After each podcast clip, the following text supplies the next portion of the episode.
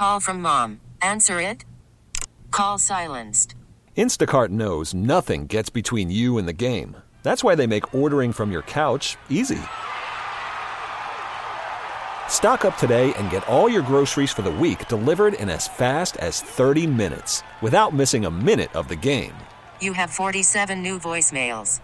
Download the app to get free delivery on your first three orders while supplies last. Minimum $10 per order. Additional terms apply.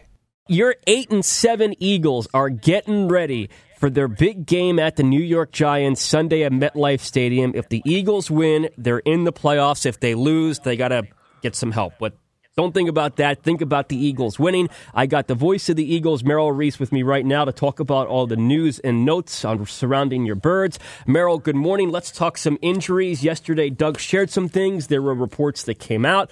One of the more notable reports was that uh, the Eagles released running back Jay Ajayi. That's from Adam Schefter of ESPN. And because of that, they're getting running back Jordan Howard back, who has been out several weeks with a shoulder stinger. That was one report. Another report had Zach Ertz playing through uh, a fractured rib against the Cowboys. Doug said yesterday that there's still some things to learn. And then Doug also shared that cornerback Ronald Darby has a significant injury, what we presume is a hip injury, and he's going to miss some time. What is your reaction to all the battered and bruised birds?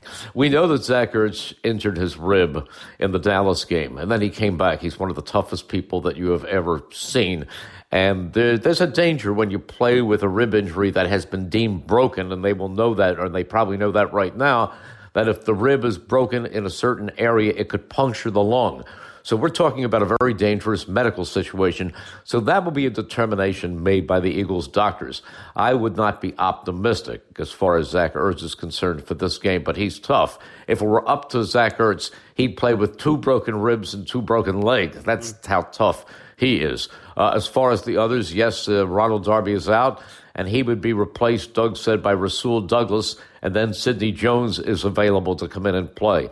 Uh, Jalen Mills went out with a foot injury or an ankle injury, and we'll see about him. So once again, the Eagles, who were very weak in the secondary, weakened by injuries earlier in the season, are back in that situation once again. Yes, they are, and at a bad time too. Merrill, I was surprised that Doug said that Rasul Douglas uh, gets the nod over Sidney Jones because Sidney Jones, despite his struggles, two out of the last three weeks came in and made arguably the play of the Giants game and arguably the play of the Cowboys game. I'm surprised that Sidney it, it does, not get the nod based on stepping up in those clutch situations. Well, you're talking about two plays. You're talking about two plays, and they work with the players every day at practice, and they're looking at tape too. So uh, we'll see. And, and of course, if one guy came in and didn't perform well, they could always make a switch early or at any time during the game. Merrill, last night, uh, Monday Night Football, one of the uh, divisions was locked up with the Packers win over the Vikings. The Packers are the NFC North champions. Uh, what did you observe last night on Monday Night Football? Well, uh, it's interesting because in the first half, Aaron Rodgers, who is one of the great quarterbacks of all time, was off. I mean, he was really off missing receivers, but it came back and they played well enough to beat the Minnesota Vikings. And once again, Kirk Cousins has trouble in these huge games. He sure didn't have trouble when the Eagles were there. That day he looked all world but uh, last night, the Vikings went down again in a very important game. Uh, they did, and it's just another another example of Kirk Cousins coming up small in the big moment. But Carson Wentz did not come up small in the big moments. Uh, uh, Sunday against the Cowboys, in the past couple of weeks against division opponents, he has stepped up. He has played very well. He has led a group of young players that are very inexperienced in the NFL. Carson is playing like the franchise quarterback, but he is doing so with a team won't be this weekend, but the past few weeks, a team that has kind of thrived under this underdog mentality of trying to catch the Cowboys and go ahead of the Cowboys, which they are now.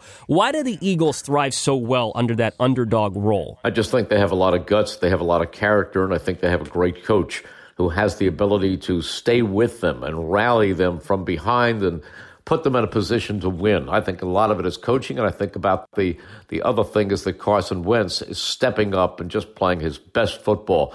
Best football of his career. I don't think he's had a, a more impressive game than he did against the Cowboys.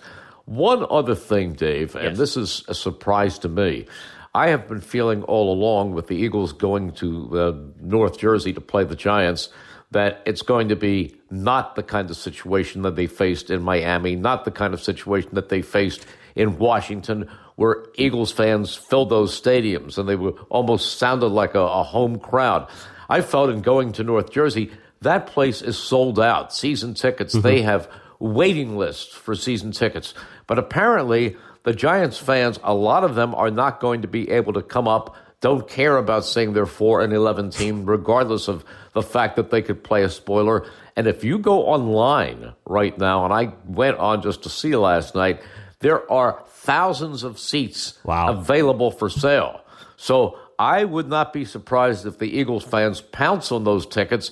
And I'm not going to say you're going to have more than 50% Eagles fans at MetLife Stadium on Sunday, but I think they're going to have a very vocal representation. Absolutely, and it is not a far drive to MetLife Stadium. It is 90 minutes or less. It is it is a very very close ride. But Merrill, the Giants. It is. It's one of those rides. It's nine minutes, 90 minutes or less getting there and three hours getting out of the parking lot.